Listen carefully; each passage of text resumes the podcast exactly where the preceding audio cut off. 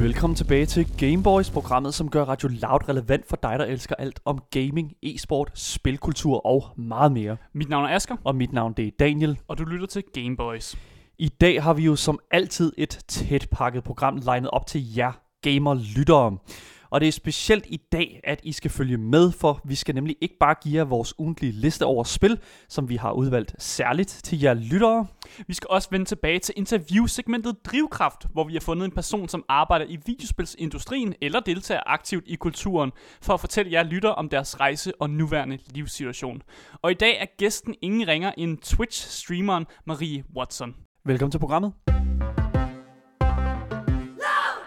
Men inden vi skal ind i kødet af programmet, så skal vi altså lige have de her daglige nyhedssegmenter. Og den første nyhed, som vi bringer jer i dag, det er altså noget, som kommer ud fra Blizzard, et lille rygte. Uh, Blizzard er jo dem, vi normalt kender for at have lavet World of Warcraft, men også Diablo-spillene. Mm. Og øh, den her nyheds, øh, nyheds, nyhedstitel, som kommer her fra øh, Blizzard, det er altså øh, nyheder omkring Diablo 2 og det, der hedder et remaster. Mm. Vi øh, har fået øh, rygter fra øh, Blizzard om, at øh, det her nye Diablo 2 remaster, det kommer til at hedde Diablo 2 Resurrected.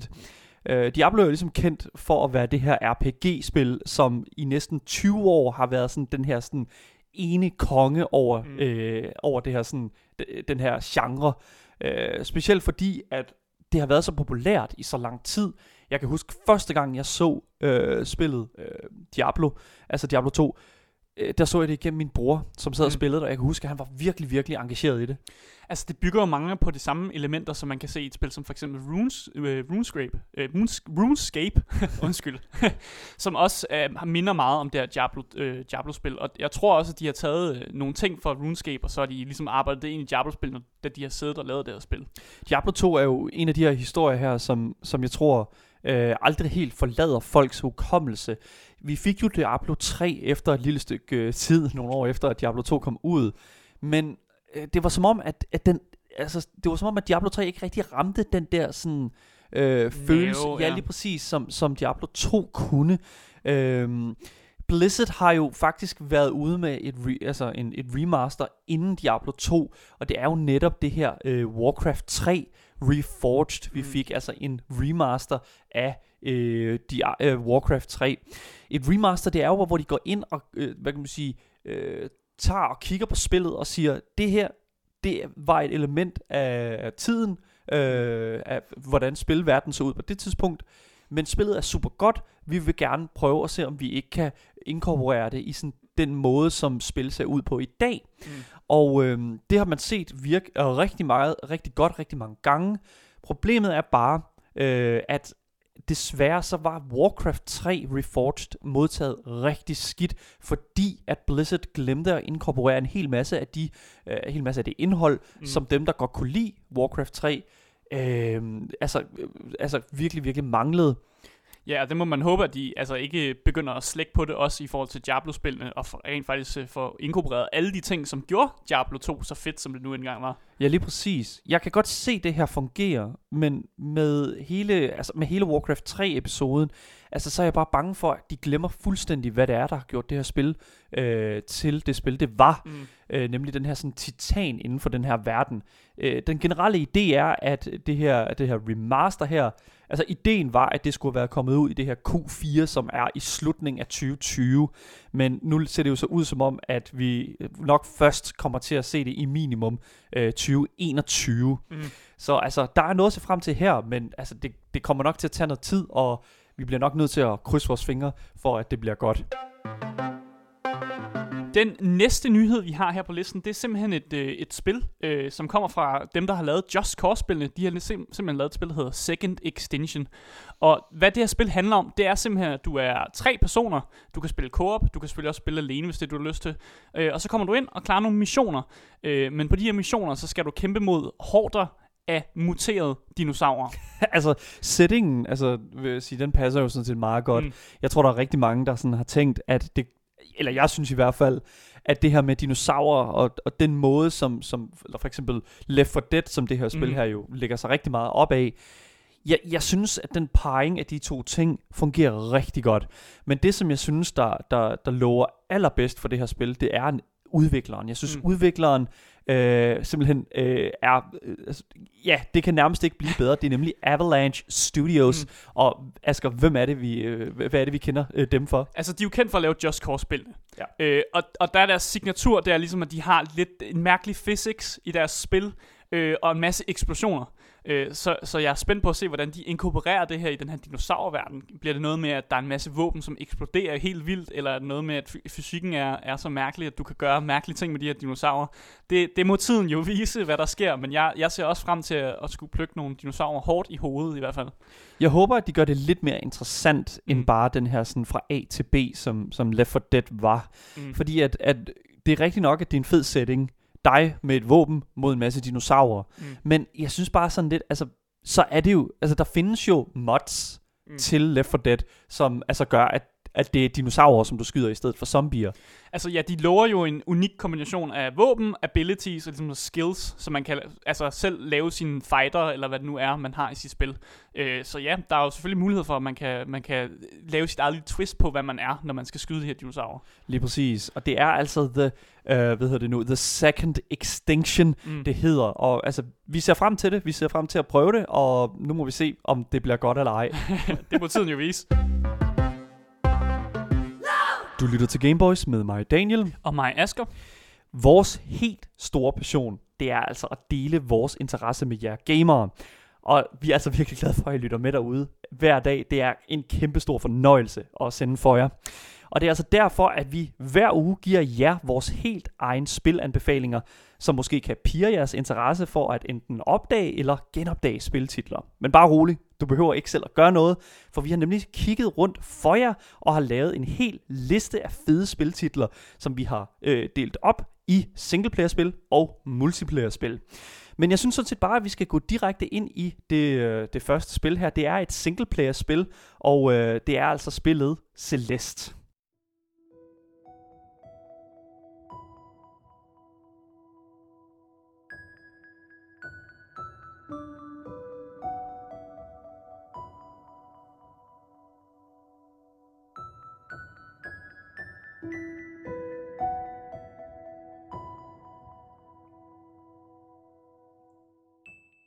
Celeste er den her puzzle-platformer, som foregår øh, altså på et bjerg.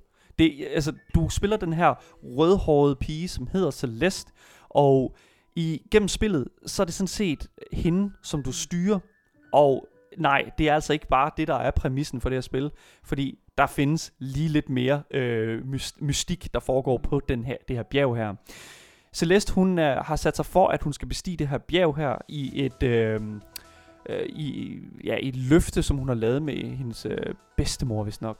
Og øh, det, der så skal ske, øh, det er jo selvfølgelig, at hun øh, får kontakt med nogle øh, mystiske kræfter, og Mm. lige så stille skal øh, bevæge sig igennem øh, de her vanvittige baner øh, ved hjælp af de her kræfter. Men, men så der er, det er en puzzle-platformer, som du har sagt. Ja. Er der også, kæmper man mod nogle, øh, nogle væsener, eller hvordan? Nej, det er mere, altså det er jo netop den der sådan platforming, det platforming aspekt, som er hele sådan præmissen. Mm. Det som Celeste hun kan, det er at hun kan øh, hoppe, og så kan hun sådan projektere, eller hun sådan skyde sig selv fremad, Mm. øh, sådan næsten teleporte sig sådan et sted hen. Og det er jo super fedt, når hun, øh, hvad kan man sige, når man sådan skal navigere igennem det her, de her baner her, som er, altså bliver mere og mere vanvittige og sådan, øh, altså komplekse i, i sådan den måde, som de er sammensat på. Mm. Og konstant så bliver du sådan sat ind i det mindset, at øh, du at du skal skynde dig, men hvis, når det så sker, at du skynder dig for meget, så er det, at historien ligesom tager over og siger, rolig nu. Fordi Celeste, hun lider nemlig af angst. Og angst er jo, øh, der er sikkert mange, der kender til det, Mm. der er nok nogen, der ikke kender til det, men angst er jo den her sådan, øh, psykiske sindslidelse, som gør, at du øh, får de her panikanfald, og det kommer i mange forskellige former. Men i, i øh, Celestes øh, sådan, sådan tilfælde, så er det meget hendes sådan selvværd, og meget hendes sådan, øh, sådan åndedræt, altså virkelig den her, hun bliver meget stakåndet. Og øh, der er, en, enkel, der er en, øh, en enkelt episode i spillet, hvor at øh, de sidder fast, hende og en anden øh, person, hun møder op ad bjerget, hvor de sidder fast i sådan en, øh, en togvogn, eller Mm. sådan en skilift, kan man næsten sige. Og øh, her får hun så det her panikanfald, Øh, hvilket gør, at øh, ja, selvfølgelig, at, at, at alting bliver sort og uklart, og, øh, og, og, og hun ligesom sidder med sådan hænderne i ansigtet, åh, oh, nej, nej, nej, vi skal aldrig væk, vi skal dø, og sådan noget, ikke? Og så er der ham her, øh, den, den mandlige karakter, som sådan lægger hånden på en skulder og siger, træk vejret, forestil dig en fjer. Og øh, forestil dig, at den her fjer her, den, vil, den øh, flyver ned mod jorden mm. foran dig. Men øh, så skal du så også forestille dig, at når du trækker vejret ind, så løfter du fjeren. Og så mm. hele ideen med det, det er, så, så lige pludselig så får du sådan et, øh, et øh, hvad hedder det nu, et lille minigame, hvor du sådan skal prøve at holde fjeren afloat. Og så, mm. det giver jo sådan en, øh, hvad hedder det nu, øh, det giver lige pludselig sådan en åndedrætsøvelse, som man, som, som man selv kan bruge. Jeg ved ikke, jeg synes bare, det er et vanvittigt fedt lille ja. moment. Ja, flot og poetisk også på samme Helt tid. Ja. vildt, og det, altså, og det er bare en lille del af det her spil, og den tone, som, som spillet sætter foran, altså sådan, mm. foran spilleren. Jeg er en kæmpe stor fan af det, og jeg kan kun anbefale det. Øhm, det er øh, ved nu, udviklet af øh, Mad Makes Games Incorporated, og du kan få spillet på Steam. Mm. Øh, det næste singleplayer-spil, Asger, hvad er det et spil, du har sat på? Ja, jeg har sat spillet Dead in uh, Vineland på, øh, og det, vi skal lige høre noget musik fra spillet først. Ja, lad os gøre det. ja.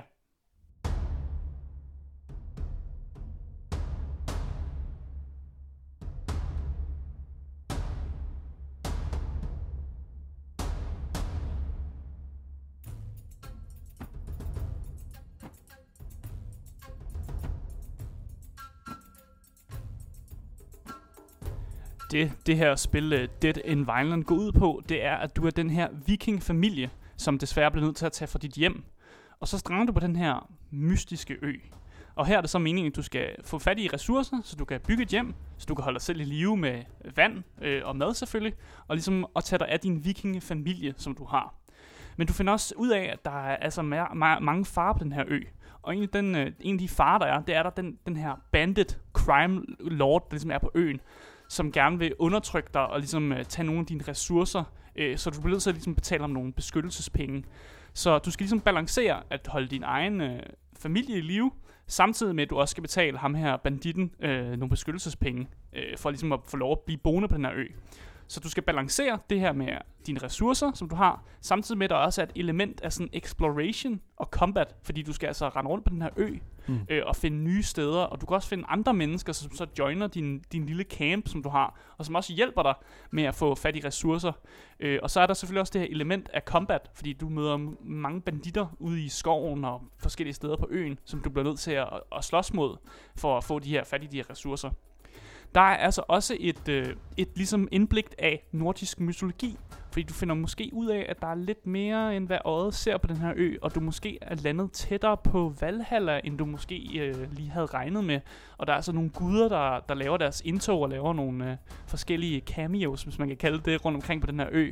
Og du kan få forskellige kræfter for forskellige guder, som også er på den her ø. Oh shit. Det er jo noget af en historie et eller andet sted. Mm-hmm. Hvad, altså, hvad, hvad er gameplay helt præcist?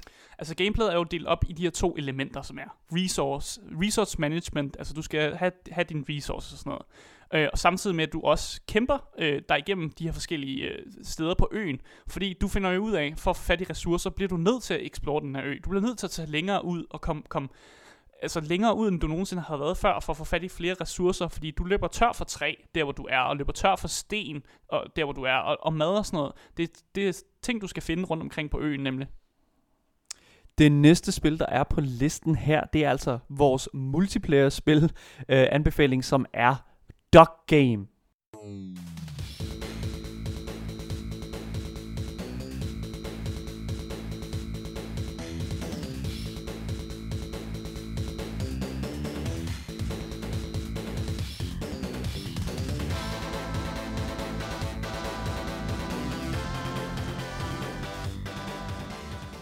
Dog Game er det her party game, som simpelthen, altså, det er svært at forklare, men det er udgivet af Adult Swim Games, og Adult Swim, de er jo altså et, et, et firma, som er kendt for at blandt andet at lave Rick and Morty.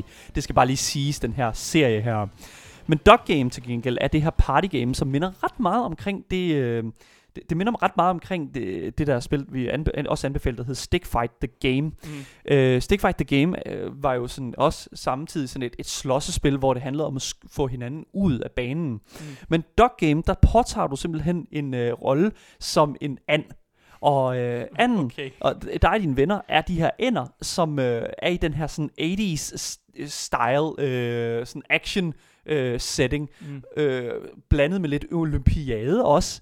Og øh, det handler jo så om, at øh, I kommer, dig og de andre ender, kommer ind i den her bane, som øh, så er fyldt med våben.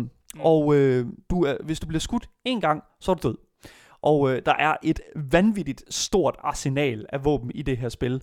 Øhm, og noget af det fede sådan ved det her partygame, det er at du, sådan, du, har, du har sådan muligheden for virkelig at, at være kreativ i den måde, som du, sådan, i, som du så sådan slåsser. Mm. Jeg er bare nødt til at finde ud af, hvorfor ender? Hvorfor, hvorfor er man ender? Altså, jeg vil, er, jeg vil være ærlig, hvis jeg... Og, altså, jeg vil være... Jeg ved det simpelthen ikke, mand. Jeg ved ikke, hvorfor det ender, mand. Jeg, men det er fucking genialt. Fordi, øh, når det er sådan... Du har nogle knapper, du kan... Du har selvfølgelig hop, så mm. du kan hoppe med din and. Du har øh, trigger, så du kan skyde med din and. Og så har du en rappeknap, som vidderligt bare får dig til at rappe. Og hvad er ideen med den knap? Jeg ved det ikke. Det, det er fantastisk, fordi det der sker, det er, når du har øh, hvad kan man sige, elimineret alle de andre øh, ender på banen, Mm. så er der lige sådan en lille sekund, hvor det er sådan, at øh, kameraet zoomer ind på dig, som der har vundet, og der har du lige et enkelt sekund til at trykke på rappeknappen. Og så kan du bare stå der og rappe i sådan to sekunder, og så er det done. Det fede ved det her er også, at du kan customize dine ender. Og de her, øh, igen, jeg ved ikke, hvorfor det ender, men du kan putte alle mulige hatte på de her ender. Og det, det, det gør bare, at du render rundt, og, og gør, gør det faktisk også en del nemmere for dig sådan, at, at se dig selv på banen. Og sådan, og, og, fordi at, at lige pludselig, når den her kamp går i gang, så er det bare sådan en kæmpe stort mess af alle mulige forskellige, mærkelige, øh, altså Mm. virkelig weird situationer. Der er sådan en øh, netgun, som øh, gør, at du kan, øh, selvfølgelig du kan skyde, skyde, du kan sådan skyde netgunnen af, og så Mm. er det sådan et net, der sådan omfavner en, en anden and. Og så øh, kan du tage det der net, øh, tage anden der er i nettet, og så kan du kaste den ud over ba- banen, Mm. og så på den måde ligesom få, øh, øh, øh, hvad kan man sige, få et kill der. Der er også en flammekaster, som øh, formår også sådan at, øh, hedder nu, at brænde de andre ender, og når de andre ender bliver brændt af, så ligger der bare sådan en, en, en, hel, en helt stegt and. Eller sådan, du ved, sådan, du ved, ligesom man ser en kylling, ikke? En helt stegt kylling. Ligesom i forskellige tegneserier, Ja. man har set, ja. Ja, lige præcis. Og så er der en enkelt bane, hvor at øh, inde i midten, der er der vidderligt bare sådan et, øh, et trommesæt, en guitar og en, øh, en saxofon. Og øh, du kan sætte dig på alle de der instrumenter, og så kan du ellers bare begynde at spille. Det har ingen formål. Jeg synes, det er fedt med sådan nogle spil her, som bare tillader nogle, rigt, Mm. lige nogle hurtige spil, hvor man lige kan komme ind og bare råbe og skrige af hinanden. Det var det samme med, med, med Stick Fight The Game, Mm. øh, hvor det er sådan, at det bare er perfekt til sådan lige en lille times tid, sammen med tre andre gutter eller et eller andet, eller gutinder, og så virkelig bare altså, give den los Mm. med, med, med det her spil. Super fedt. Kæmpe spilanbefaling herfra. Mm. Det næste spil, vi har her på listen, det er vores øh, sidste multiplayer-spil og sidste spil på listen. Det er det her spil, der hedder Cards. We'll meet again. Don't know where. Don't know where. Så, hvis du ligesom mig godt kan lide kortspil, og du også ligesom mig godt kan lide 2. verdenskrig, så er det her spil jo perfekt. Jeg har jo siddet, når jeg var, øh, da jeg var yngre, og spillet Yu-Gi-Oh! Øh, og nu spiller jeg øh, meget Magic the Gathering. Øh, og så det her spil, da det kom frem, så var jeg bare sådan et perfekt. Fordi jeg, jeg elsker historier, og jeg elsker, når historier bliver implementeret i spil. Og så kan jeg godt lide det her formål med, at du, det, det er et kortspil. Så du vælger simpelthen den fraktion i løbet af 2. verdenskrig, du bedst, bedst kan lide at spille som. Så Mm. Sovjetunionen er der, USA er der, Tyskland, altså nazisterne, hvis du har lyst til det. ja, ja, altså, Som du bedst kan lide. Ja, okay, måske, det er måske dårlig phrasing, men altså, de, hver fraktion har ligesom en ting, og, og den ting, de bruger, det er ofte noget, som har noget med krigen at gøre. Okay. For eksempel så Sovjetunionen, de, de vinder meget på ligesom, øh, ja, skyde sig selv i foden, hvis man kan sige det sådan. De er meget gode til ligesom at ofre deres livspoint for ligesom at, at, få en fordel. Og det minder meget om det, som Sovjetunionen faktisk gjorde, at de måske offrede en hel masse mandefald for ligesom at, at, at være med til at vinde krigen. Så man kan for eksempel få nogle kort, som gør, at, at, at du har rigtig meget liv, men du giver ikke særlig meget skade, fordi du simpelthen bare sender en masse fodfolk, der ikke er særlig godt uh, equipped ind i krigen. og I kan nok godt høre, at jeg spillede meget som Sovjetunionen, hvis det ikke allerede var, var, var altså kunne ses der. Men igen, USA har også en, nogle abilities, som gør meget, at de ligesom, de prøver at ramp op. Så i starten af spillet, så går de efter at få en masse ressourcer, og til sidst så spiller de bare alle deres tanks, og lægger alle deres flyvere ned, og, og ja, angriber bare. Det er jo sådan et, et, et, et kortspil, som jeg synes øh, udmærker sig meget ved den der sådan historiske relevans. Mm. Ikke? Altså, du er jo en ret stor sådan history buff. Ja. Øh, og, og, og jeg synes, at det er meget fedt, at de sådan vælger at ikke at lave det fantasy. Ikke at, fordi det, Mm. det er der rigtig mange kortspil, der Ja. lige er nu for, altså for tiden. Det er sådan, du har øh, Witches øh, Gwent, du har Hearthstones, altså, Hearth, altså World of Warcraft's Hearthstone. Mm. Altså det er sådan, der er de her, øh, de her kortspil derude, som allerede er etableret, men det er sådan nogle fantasiverdener. Det er Mm. fedt, at der endelig er et kortspil, som rent faktisk altså sådan, øh, fremviser, hvor, øh, hvor fed den reelle historie en, et eller andet sted er. Mm. Og, og det er fedt med de her fraktioner, fordi for eksempel Japan også, de har rigtig mange flyvekort, så de, de udmærker sig ligesom ved, at de har de her flyvekort, og det gode ved flyvekortene, det er, de kan selvfølgelig flyve over alle de der fodfolk, og sådan ja. Begynder at angribe og sådan noget. Så der er bare det her element af strategi, som også hører sammen med de her fraktioner, man spiller som, som bare er, er perfekt til mig. Og så kan jeg bruge min sådan, historiske viden, samtidig med, at jeg kan bruge min, min sådan, kortspils erfaring, hvis man kan sige det sådan, og så blande dem to sammen, og ligesom har et godt spil. Du lytter til Gameboys med mig, Daniel. Og mig, Asker. Det kan være enormt svært at se den her røde tråd imellem dine drømme og en fremtid i spilverdenen. Det ændrer dog ikke på, at der er mange, der går med netop den forhåbning om at finde den en dag. Men for at hjælpe jer lytter derude lidt på vej, så har vi altså i vores segment Drivkraft valgt at invitere spændende personer fra spiludviklingen og gamerkulturen ind i studiet for at fortælle jer om deres rejse, deres arbejde og helt præcist, hvad deres drivkraft har været op til nu. I dag har vi Maria Watson parat på telefonen, som er Twitch-streamer. Og Twitch det er den her sådan, streaming-platform, hvor man kan filme sig selv, spille et videospil foran nogle mennesker, og så kan de donere til dig, og så kan du ligesom gøre det til et arbejde. Og det har Marie Watson nemlig gjort. Marie Watson er 23 år, YouTuber, Twitch-streamer og primært spiller videospil foran et større publikum. Velkommen til programmet, Marie Watson. Jo, tak. Ved du hvad, Marie, kan du ikke starte lidt med at fortælle omkring dig selv? Hvad, hvad er det præcis, dit arbejde det går ud på? Jamen, øhm, jeg hedder rigtig Marie Louise, men jeg går under navnet Marie Watson, som er mit, mit gamernavn. Jeg har haft det i rigtig mange år, før jeg også startede med YouTube og streaming. Jeg er 23 år, og til dagligt så er jeg det, man kalder livestreamer og YouTuber. Det her med at, sådan, at, at kalde sig selv livestreamer og YouTuber, når du sådan skal forklare andre mennesker, altså hvad det er, du laver til dagligt, altså hvad er sådan din go-to sådan forklaring? Ja, det er jo det. det den, den varierer lidt ud fra, hvem det er, jeg snakker med. Ja. Men som regel, så prøver jeg sådan at forklare med, at jeg er live, ligesom hvis det er, man er i tv'et, hvor Mm. at jeg så bare laver sådan gaming-indhold og spiller nogle spil. Eller så kan jeg for eksempel også måske sammenligne det lidt med Facebook Live, fordi det er der rigtig mange, der kender til, hvor man også alle kan gå live og sidde og vise deres have eller noget af stil. Og så prøver jeg lidt at sammenligne det med det. Kommer vi lidt op i den helt ældre, ældre generation, der prøver jeg bare sådan at sige, jeg spiller bare computerspil, og det er det, jeg tjener penge på. Det er sådan, det er den der. Fordi hvis jeg går ud i sådan noget, jamen, det er et livestream, hvor jeg sidder her, og så kan folk skrive til mig, og så er der webcam, og så er der lys og sådan nogle ting. Altså, så er de stået fuldstændig af. Så det afhænger virkelig, hvilken generation der er, jeg snakker sådan. Men er det også sådan, du vil for- forklare til dine forældre, det du laver?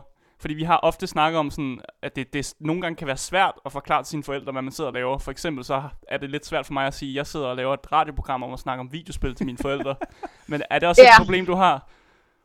Jeg tror ikke, min mor vidste, hvad det var, jeg egentlig lavede de første år, hvor jeg sad og livestreamede. Jeg tror, hun fandt hat af, hvad det var, det egentlig foregik. Jeg tror bare, hun tænkte, at jeg sad og snakkede med mig selv. Og der gik også lang tid før, hun egentlig fattede, hvad det var, jeg, jeg sad og lavede, og hvad det gik ud på. Men heldigvis er, er min mor og min far øh, og min familie generelt ikke super gammeldags. Så de kan godt forstå, hvis det er, at man forklarer tingene, og det er ikke sådan helt ude og skide med det. Men altså, der gik fem år før min mormor egentlig kom ind og spurgte, hvad det egentlig var, jeg arbejdede med, og der havde jeg lavet det her i fuldtid i så sådan, ja, sådan to år, Ja. øh, og så livestreamede i sådan fem-fire år, ikke? hvor at, altså, der måtte jeg også forklare det. Hun var sådan, hvad er det egentlig, det er, du laver, Marie? og der måtte jeg sådan komme ind og vise det, og jeg var sådan, ja, nu skal du bare høre, ikke? Og altså, hun har også været helt forvidet omkring det. Og jeg ved ikke engang, hvad hun har tænkt, hvad det er, jeg har lavet, fordi at, ja, jeg har lavet det her i sådan 5-6 år, ikke? Det er altså, altså 5-6 år på, på, på Twitch. Øh, altså, hvor, hvor er det, du øh, ligesom startede din karriere henne? Jamen altså, jeg startede ud på, på Twitch, og ja. dengang var Twitch jo helt nyt, og Mm. der er vi jo tilbage til, hvor jeg gik i 10. klasse, det er sådan 14, tror jeg, 2014-ish. Og øhm, der var Twitch mere eller mindre helt nyt, og der var der kun den internationale scene. Dansk Twitch var ikke rigtig noget, fordi der var ikke nogen, der kendte til Twitch dengang på samme måde. Og det meste, det var sådan e-sport-relaterede turneringer med Counter-Strike eller League of Legends eller noget af den stil. Og så startede jeg egentlig bare med at, at gå, gå live, og fik hjælp af mine venner til at, at starte den her proces. Og så har det jo ligesom bare gået vok derfra. Ja, fordi at den danske Twitch-scene, altså, hvor, hvor stor er den? Jeg vil sige, at den, den er okay stor. Altså, det er muligt for flere også streamere at gøre det fuldtid. Så jeg vil sige, at, det, at den er okay, og det kan lade sig gøre, men altså, det kan jo slet ikke måle sig med den internationale på Nej. ingen måde. Nej. Absolut ikke. Altså, det største sådan, seertal, vi har i Danmark sådan fast, det er måske sådan 1000 til 1500 fast seere, hvor at, altså, internationalt, der er vi jo nogle gange oppe på 30.000 fast seere, ikke? Så Ja. At have 1000 seere i Danmark, det er jo, det er jo, det er jo for sindssygt, ikke? Mm. Hvor at, Ja. at det er jo ingenting i udlandet. Nej, præcis, fordi vi ser jo nemlig de her store streamere, så, Ja, for Dr. eksempel, Disrespect. ja, Dr. Disrespect, Ja, ikke, som, som hiver de der, altså nemt øh, de der 30.000 ind. Asmon Gold, ja. Som også sidder og laver World of Warcraft streaming, ja. Ja. som har 50.000 øh, næsten hver stream, uden at rigtig at løfte en finger. Øhm, altså, den her sådan Twitch community, er det, er det en, som du, altså har du altid sådan følt dig hjemme i den? Ja, jeg har altid følt mig hjemme sammen med andre nørder, eller hvad man kalder det, eller andre, der har haft den samme interesse som mig, fordi det er ikke særlig tit, at man for eksempel møder nogle piger med samme interesse som mig, og heldigvis havde jeg nogen i min øh, folkeskoleklasse og min 10. klasse, som interesserede sig for gaming, og ligesom der havde jeg kontakten med dem, men man kan godt hurtigt alligevel også føle sig alene, også på grund af, at jeg havde en masse problemer, så jeg prøvede ligesom også at bruge nettet til at finde et sted, hvor at jeg kunne møde andre, og føle mig tryg frem, fordi at jeg ikke rigtig helt følte mig tryg i, i den virkelige verden, og lidt mere i den online verden. Og Twitch-communityet er super, super nice, men det kan også være øh, super, super toxic. Ja, Mm. fordi at øh, da jeg var inde på øh, din Twitch-kanal i går, der lige pludselig, ud af det blå, øh, der, var der, altså, der blev der bare spammet pik i din chat, Ja, kan jeg huske. Altså, og, jeg og har, du virkede reelt altså, overrasket over, hvad, at, at der lige pludselig bare altså, var det her ord, der duk. Altså, er det, er det normalt? Er det bare, lige pludselig, så sker det bare? altså i går, der må jeg være helt ærlig, det er første gang, at jeg har set 100 mennesker øh, spam pik i min chat. Jeg havde virkelig ingen idé om, hvad det var, der foregik, men for mig at sige altså pik eller bryster, eller alle de der øh, ikke så børnevenlige ord, det er helt normalt for mig at sige. Altså jeg er meget åben på det punkt, men altså, jeg vil sige, at bare spamme pik i min chat, det er sådan børnevenligt, vil jeg sige, fordi at normale kommentarer kan jo være sådan noget som, at at folk har lyst til, ja nu ved jeg ikke, om jeg tør at sige det, men det er sådan virkelig next level. Altså, man kan jo bare starte med at sige, at vi får kommentarer som, at jeg er grim, eller jeg lugter, eller Ja. sådan nogle kommentarer. Jeg ved ikke, om jeg tør at sige resten. Det er meget, meget ekstremt, hvad jeg nogle gange får at vide. Øhm, så bare at der er en, der skriver pik i mit chat, det er, sådan, det er ret normalt. Det, Okay. det er sådan en, en 11-årig dreng, der lige har porno eller sådan noget, så skal han lige ind og skrive øh, bryster eller pik eller eller andet. Ja. Og jeg tror også, det var fordi, jeg havde en trøje på i går, da der var streamet, hvor at der er øh, to nøgne damer i tegning, øh, som er en trøje for kvindernes kampdag. Og det kan de simpelthen ikke holde ud at kigge på. Altså snart de ser bryster, bare bryster, så, så går chatten Mm. fuldstændig amok. Ja. Især også fordi det er rigtig mange af dem er drenge, og de er unge, og det kan de slet ikke finde ud af, og så går det helt bananas, altså. Ja.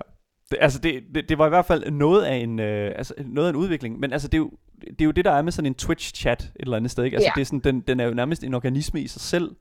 Øh, ja. sådan altså ser du ser du den her chat her som som enkelte individer eller ser du det som den her sådan øh, det her den her ene organisme? Jeg ser det lidt som den her, måske, som du også den ene organisme, fordi den, altså Twitch-chat er virkelig, virkelig, virkelig speciel. Og hver stream, man har, eller hver stream, der er, de har altid sådan deres egen form for sådan energi og fællesskab, og den måde, der bliver sagt tingene.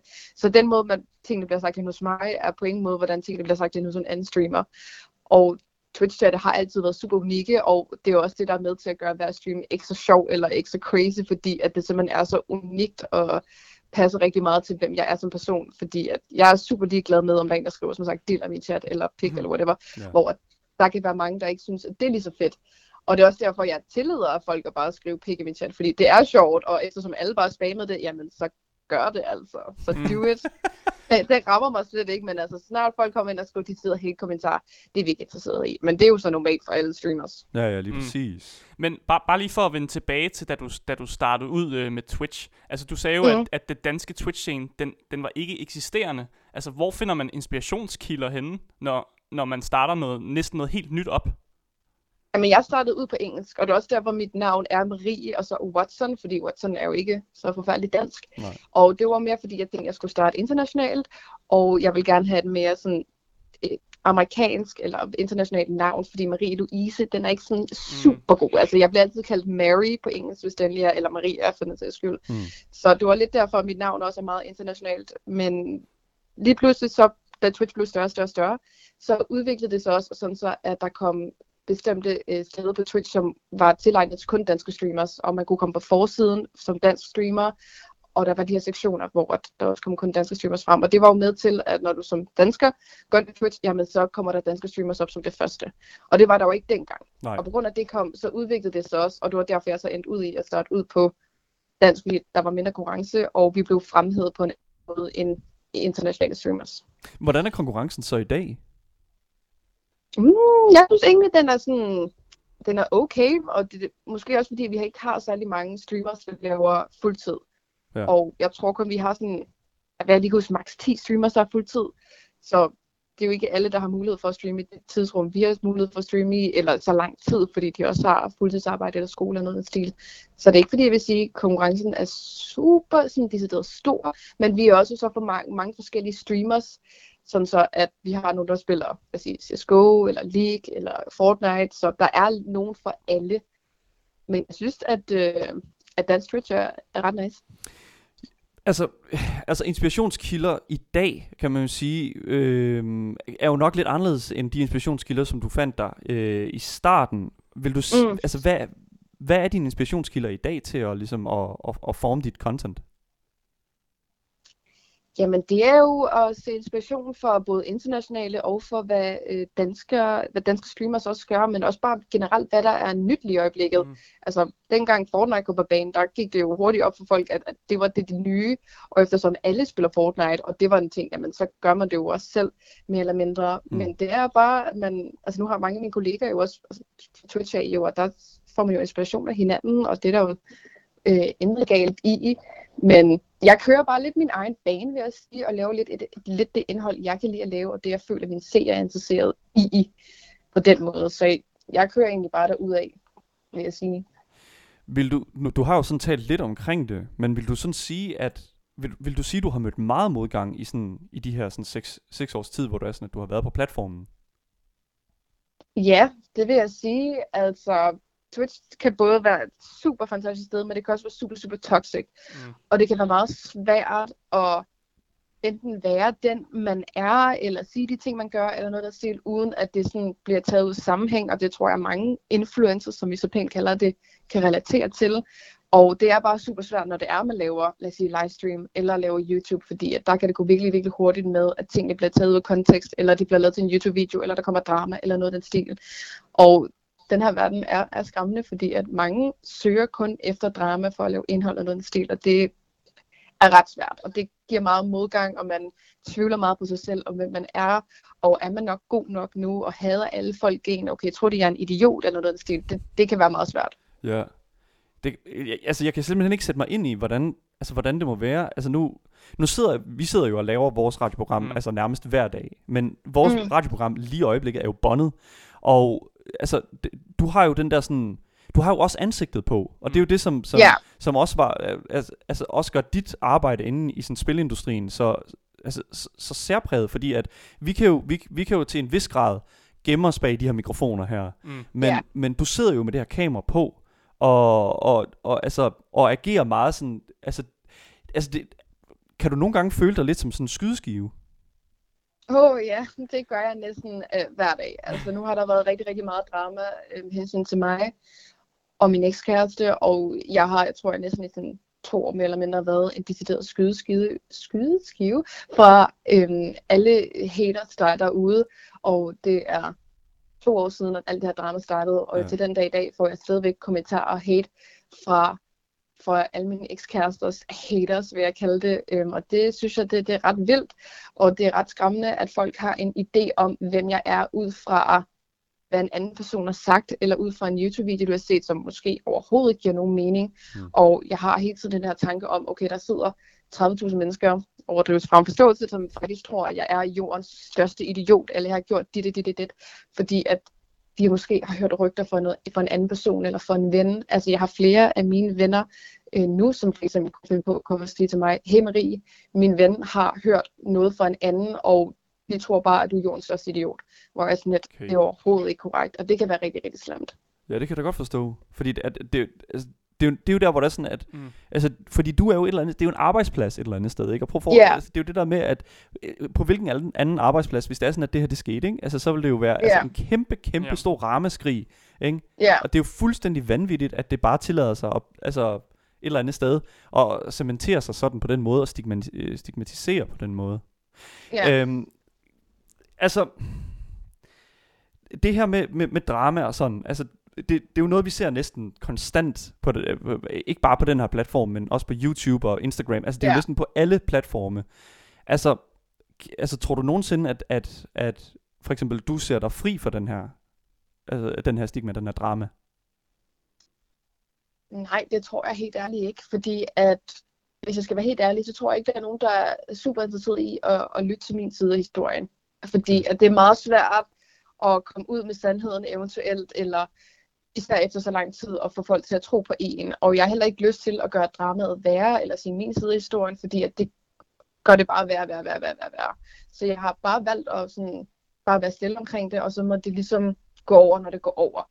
Og jeg er heller ikke interesseret i, som sagt, at skabe mere drama omkring noget som helst, fordi det er voldnederen at være involveret i drama. Det er super sjovt altid at se drama udefra, men når man selv er involveret i det, så gør det altså bare Ja. virkelig, virkelig, virkelig ondt, og det er super, super øv, at folk har de her idéer om, hvem du er, men Mm. det er jo også super fantastisk, for eksempel, hvis der kommer en person ind på min Twitch-chat, der for eksempel siger, hey Marie, jeg har set øh, en halv time af dit stream, og du virker egentlig super, super nice. Øh, jeg troede egentlig, du var en kæmpe idiot, fordi de måske har hørt rygter fra en anden, ikke? og de måske har fundet ud af, okay, jeg er slet ikke sådan.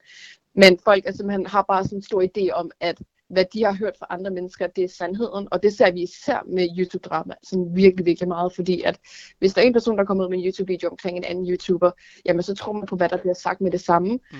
og så er det svært ligesom at vende sig om og sige, okay, er der to sider af historien, fordi hvad den her YouTuber har sagt, det må jo være korrekt, ikke?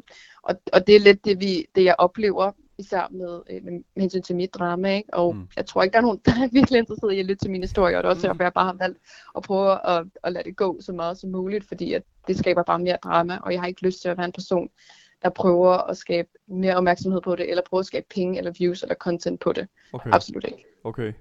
Altså, hvem, hvem er din største kritiker? Er det, er det måske mere dig selv, end det, er, end det er faktisk folk, der sidder derude og, og siger ting? Jeg synes, det, synes ikke, at jeg er super kritisk på mig selv. Altså jeg tror alle, som sagt, influencers, de, de altid har en tvivl på sig selv, om, man, om det indhold, man laver godt nok, eller får man nok views, eller er man kedelig, eller er man grim lige pludselig. Mm. Men jeg tror bare, at det er sådan, at man hver dag hele tiden får at vide, at man enten er en stor idiot, eller det man laver er lort, eller noget af det. Det kan være meget svært, og jeg har i to år bare kørt derud af, og det har fungeret i to år. Jeg har kunnet leve på det her stadigvæk, så det må jo ligesom også sige, at jeg kan det, jeg kan, og jeg kan finde ud af det, og det går godt. Men det er bare svært konstant hele tiden at få at vide, at man er, den, eller man er en idiot, eller man er en anden person, eller man har gjort det her forkert, eller noget af stil, og det tror jeg, der er rigtig mange, der kan relatere til. Er der, er, der, er der forskel på, altså, er der forskel på den person, som du er på skærmen, og den person, du er, altså, er væk fra skærmen? Overhovedet ikke. Jeg er den samme person, som jeg er på Twitch og på YouTube, som jeg er i virkeligheden. Jeg kan selvfølgelig være mere rolig i virkeligheden, fordi at der er ikke 300 mennesker, der snakker til mig og sådan ting, hvor at på stream, der skal man jo altid være super hype, og man vil gerne have energien højt op, fordi det er jo mere underholdende at se på. Der er ikke nogen, der gider at se på en eller anden slatten banan, så Nej. jeg er altid super hype på stream, og der kommer jo også lige en energidrik ind over det også, med til at booste lidt. Ja. Men jeg siger de ting, jeg siger på Twitch, og det er også nogle ting, jeg mener i virkeligheden. Der er ingenting der. Du lytter til Gameboys, og vi er i gang med interviewsegmentet Drivkraft med den danske YouTuber og Twitch-streamer Marie Watson. Føler du, at det er, at der er store, altså sådan, udfordringer ved at være kvinde på Twitch? Uh, det er et øh, farligt spørgsmål. Det er et farligt spørgsmål. Det er virkelig, virkelig farligt, og det er også meget farligt bare at kommentere på det. Men jeg føler, at ud fra min egen holdning og oplevelse, så skal man jo passe på med noget, Mm. at der er forskel. Det vil jeg sige. Men jeg synes også, der er rigtig stor forskel på at være dreng øh, på Twitch, end for eksempel at være kvinde, øh, når det gælder for eksempel, at man kan få band eller noget af den stil. Øh, men jo, jeg synes, at der er forskel på den måde, vi bliver snakket til ofte. Vi får lidt mere hate, og jeg føler lidt mere, at folk føler, at de kan tillade sig at sige nogle flere ting til mig, end de kan finde på at sige til en anden. Mm. Altså, jeg synes, det er sjældent, at jeg for eksempel ser en anden en- mandlig streamer sådan for at vide, at han er fucking grim, eller han lugter, eller han var den største klamme killing. Altså det synes jeg ikke, at man ser så tit ind hos drenge, hvor jeg føler, at der er mange drenge, der føler, at de kan tillade sig at sige det til mig, fordi jeg er en kvinde.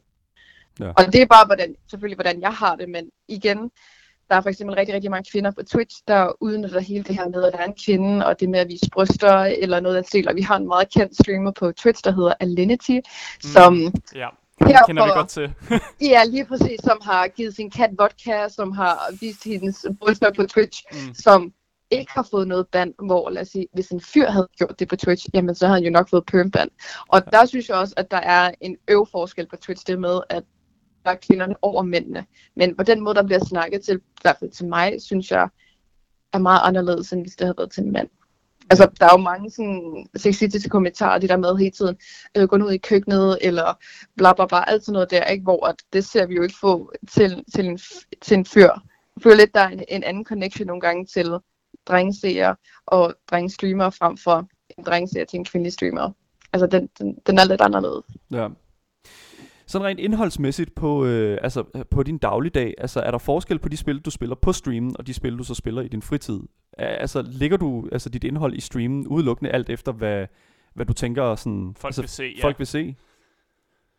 Ja, lidt, det vil jeg sige. Jeg spiller rigtig meget Fortnite, og jeg spiller meget øh, Valorant lige i øjeblikket. Det er et nyt spil, der er kommet ud. Mm. Og det er jo noget, folk er super interesserede i at spille, men det er også nogle spil, jeg synes er geniale.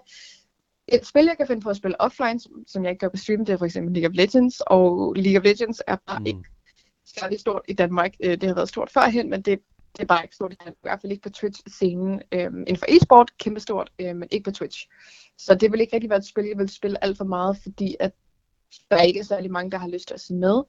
Og det er måske en forkert holdning, og man egentlig bare skal streame det, man har lyst til at streame, men jeg vil også gerne lave noget, jeg ved, folk er interesseret i at se, fordi det, jeg laver, det er jo underholdning, og jeg vil gerne have så mange med, og det er super sjovt, når der også er mange, der ser med.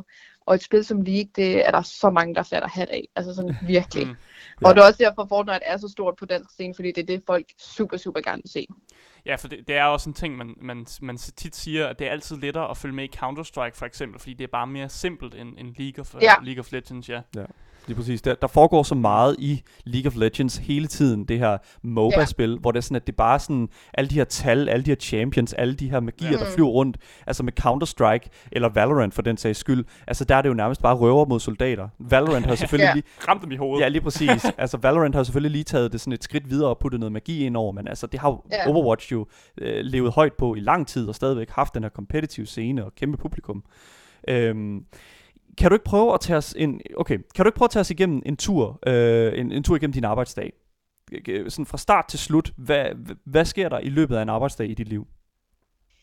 Øhm, jamen, jeg står op ved 9-tiden, og så har jeg egentlig det meste af morgen fri, fordi at jeg som regel arbejder om aftenen, så der har jeg som regel fri, og så er jeg lidt rundt og, rundt og gøre det, jeg har lyst til. Men jeg kan se, faktisk sagtens finde på at optage en video og redigere en video om morgenen også. Det er lidt, hvad jeg sådan føler for, om jeg har energien til det. Men ellers så starter jeg mit stream kl. 14, og så streamer jeg i måske 5-6 timer.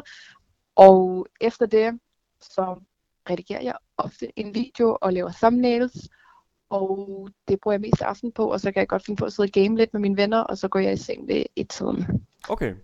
Så min, min, min dag er ikke super speciel eller super nice, fordi at jeg egentlig bare laver alting hjemmefra. Men for eksempel om tirsdagen, hver tirsdag, der har jeg altid sådan en dag, hvor der redigerer jeg og laver thumbnails øhm, med noget Fortnite-indhold.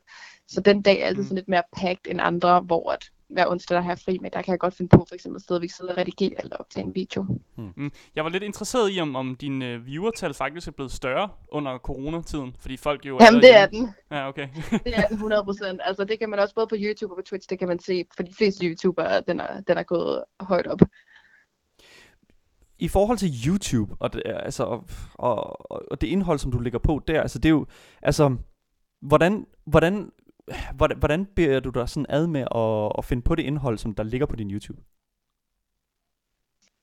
Jeg startede ud med for snart et år siden at lave de her for eksempel Fortnite challenges, og jeg tror jeg så en amerikansk video, eller en amerikaner øh, lave øh, sådan en her Fortnite challenge, og det gik øh, super godt med at, se, med at lave de her challenges, og så er jeg egentlig bare blevet ved med det, fordi det kan folk godt lide, at der er underholdning i det, så jeg har snart et år lavet sådan Fortnite challenges, hvor jeg selvfølgelig har fået idéer både fra mine seere, eller har lavet nogle idéer selv, eller fået fra inspiration fra nogle amerikanske øh, YouTubere.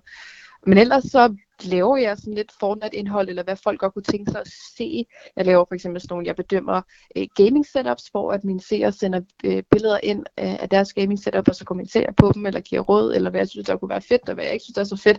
Ja. Og det er lidt sådan, hvad folk eventuelt har lyst til at se. Og så laver jeg også en del Wish, fordi at det synes folk også er super underholdende. En del hvad, siger du? Wish. Wish? Wish-videoer. Åh Mm. mm. oh, ja, Wish-videoer. Sorry, det er en stor ting på YouTube. Wish-videoer. Ja. Mm. Altså simpelthen, altså, hvor du, Reviewer ting, hun har købt på Wish. Ja. det er Ja. faktisk meget sjovt.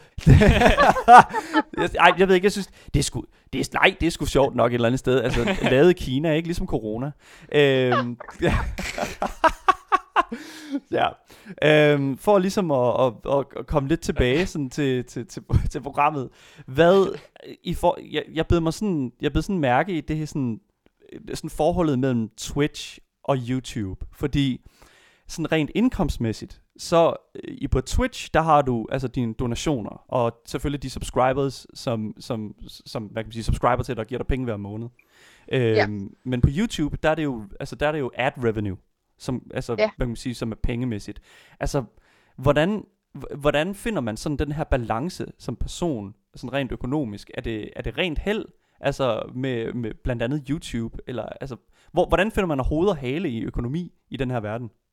Det er rigtig, rigtig svært, og det er også noget, jeg tror, der er mange influencers generelt, der struggler lidt med, fordi at nogle måneder er jo bedre end andre. Jeg kan have en super god måned på Twitch, hvor jeg har mange subscribers og mange donationer, og så kan den næste måned bare være fuldstændig... Altså det er virkelig forskelligt. Og jeg har også derfor en god opsparing i, så jeg sikrer mig, at hvis der nu er en måned, hvor jeg er i minus, jamen så har jeg penge til, at jeg kan lægge til side, sådan så jeg ikke lige pludselig ikke kan betale min husleje eller noget af den stil. Så, så det har jeg sikret mig lige fra starten af. Jeg, boede, øh, jeg har boet hjemme i to år, øh, efter jeg flyttede øh, hjem, øh, hjem fra min kæreste af. Hmm. Og der har jeg bare sparet op og sparet op, sparet op, sparet op. Jeg lagde måske 70% af min løn til siden, fordi at jeg vidste, at jeg gerne ville flytte på et tidspunkt af en lejlighed, og jeg vidste, at hvis jeg havde en måned, hvor der var minus, jamen så havde jeg stadigvæk penge til, hvis det var, at jeg ikke havde nogen for Twitch eller YouTube af. Ja.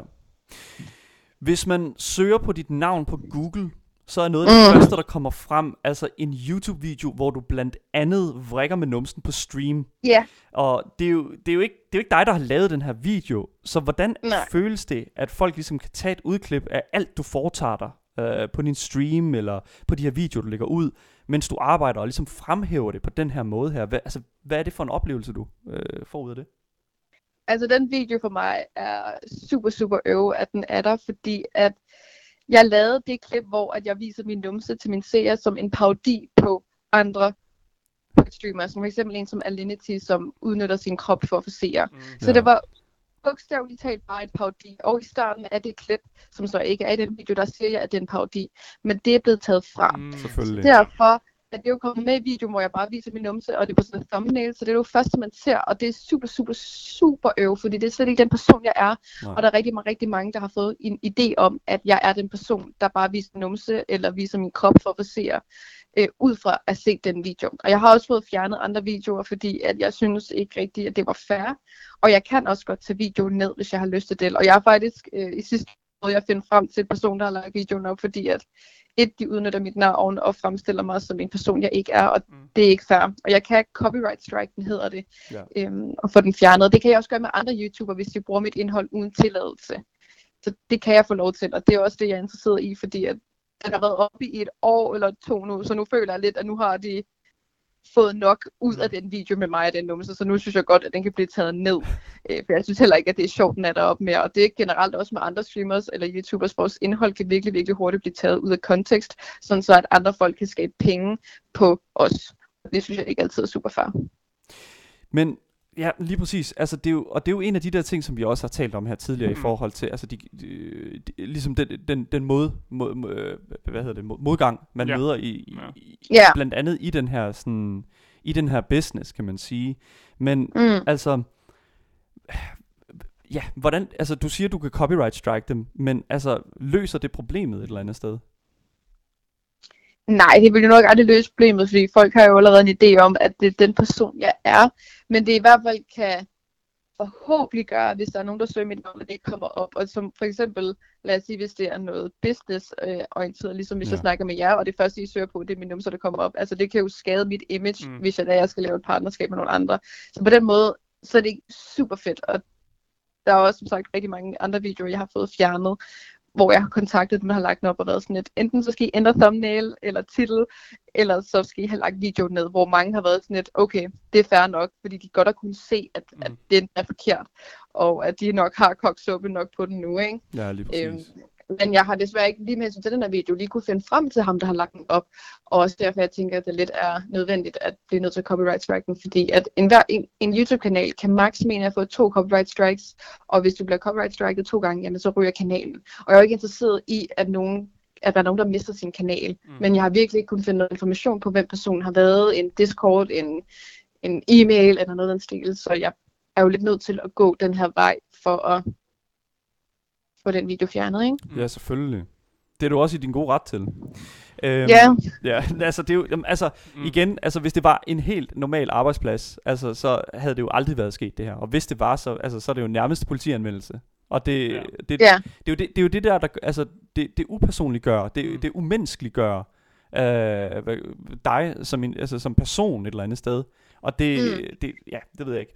Det, ja, ja, nej, det kan godt, det kan tænde et bål i mig et eller andet sted. Ja. Det gør mig virkelig vred, Mm. fordi det, det handler jo et eller andet sted om, at, at vi kigger hinanden i øjnene, Mm. og øh, så skal vi jo se, se mennesker. Vi skal ikke bare se, altså, vi skal ikke bare se computerskærmen. Vi skal ikke bare se, øh, altså, facaden. Mm. Øh, Jamen, der er bare desværre så mange på Twitch eller på YouTube, der kun er interesseret i at skabe drama og få penge. Altså, det handler, handler lidt kun om penge. Ja. Og det er så fucking øv, fordi det går ud over en person som mig, at der er nogen, der er interesseret i at kunne skabe penge på mig, sådan så at de har det godt, hvor jeg er sådan lidt, Mm. det er ikke særlig fedt. Men det er desværre realiteten af rigtig mange YouTube-videoer. Det er simpelthen bare at skabe views, og views er lige med penge. ja. Ja. Trods modgang, trods, øh, hvad kan man sige, alt det her drama, trods øh, et, et hverdagsarbejde med en hel masse, altså, hvad, hvad kan man sige, Grind. ja, grind. kan du ikke prøve at forklare mig, bare for at opsummere for vores lyttere også, hvad vil du sige, der var din alt overskyggende drivkraft i dit arbejde? mine seere. Jeg elsker mine seere overalt på jorden, og jeg elsker at snakke med dem hver dag og spille med dem. Og selvfølgelig gaming har jo også en, en stor del af mit hjerte. Men det er jo også mine seere, der er med til at gøre mit stream til det, det er. Jeg kan jo sagtens sætte mig ned og game, og så bare ignorere chatten, men så mister jeg fuldstændig lysten til at streame. Ja. Og det er derfor, jeg gør, hvad jeg gør. Det er simpelthen for at snakke med folk og have den der kontakt med dem, og, og have det sjovt med at spille med dem. For eksempel YouTube er jo lidt noget anderledes, for der er jo bare min egen verden, og det er også derfor, jeg prioriterer mit, mit, stre- mit, mit stream så højt, fordi at jeg har den kontakt med mine seere, som jeg har. Det var alt, vi havde tid til at snakke med dig om, Marie. Øhm, fantastisk. Du, er jo et, et kæmpe, altså, en kæmpe inspirationskilde, når det kommer til at, at være på de her platforme. Mm. Øhm, det har været en fornøjelse at tale med dig. Jo, tak. Hvis man vil fange uh, Marie Watson, så skal man egentlig bare søge på det på YouTube eller på Twitch, og så burde det dukke op. Ja, øh, måske lige det andet link. Mm, mm, ja. Ignorer numsen. Ja, lige præcis. Lige præcis. Det var Marie Watson, dansk Twitch- og YouTube-streamer. Du har lyttet til Gameboys med mig, Daniel. Og mig, Asker. Drivkraft er jo en af de her segmenter, som virkelig bare skal fremhæve individet. Og jeg synes, at det har været fantastisk at snakke med Marie, fordi hun jo netop kunne få lov til at give noget kontekst til hendes arbejde, hendes liv, og selvfølgelig nogle af de problematikker, som arbejdet det bringer med sig. Hvis du har nogle spørgsmål til os, øh, eller for den sags skyld til Marie Watson, så kan du skrive til os på e-mailadressen gameboys eller til Radio Louds egen Instagram-account, nemlig radio.loud.dk. Jeg hedder Daniel, Og mit navn er Asker. og du har lyttet til Gameboys.